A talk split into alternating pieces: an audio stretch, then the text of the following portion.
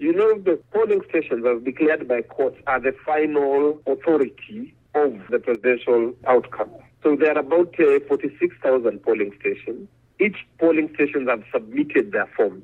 So the first ballot papers to be counted by the president, then the, go for the member of the National Assembly like that. So by yesterday evening, each polling station in the country had counted the votes cast for the presidential election. After that, they submitted those forms. Those forms were submitted electronically. So all the polling stations have submitted their Forms 34A, which is the, the form that is filtering the results of per polling station. Now, what is currently happening is the collation of the results at the different polling stations. They're being tallied so that we know. So we, we're still waiting. Yes. So based on results that have been released, which of the candidates yes. is in the lead according to preliminary results now? Who is in the lead? Each of them is calling themselves out as a winner. But you know, because of the effects of the 2007 election, there's an element of restraint and waiting for IEBC to undertake this process so that they make the final announcement. But in all fairness,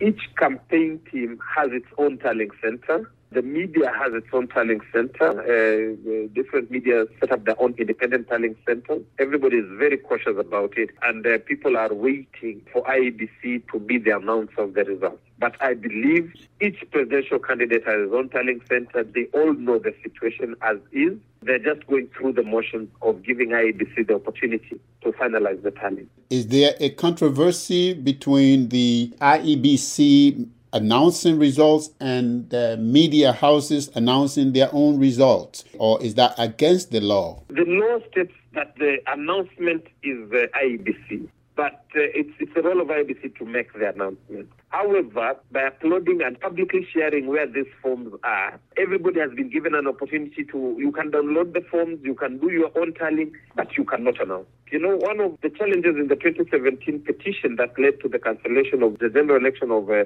2017 at the presidential level was access to this public information. Now, what the electoral body has done is that uh, it has ensured that if you want to have them, you can see them but you cannot announce. So each campaign is restrained not to make an announcement, to allow IEBC to go on the process of verification and uh, collation of, of the different forms there is no contradiction because that Form 30 is the authority is the authority on matters of the election outcome at the particular polling station. So when do you think the final results in the presidential election will be announced? By law, IEBC has seven days to announce by law. However, because of the tensions that are building, I think this anxiety is not good even for the country. Yeah? I would have loved that uh, by tomorrow morning, this matter shall have been finalized.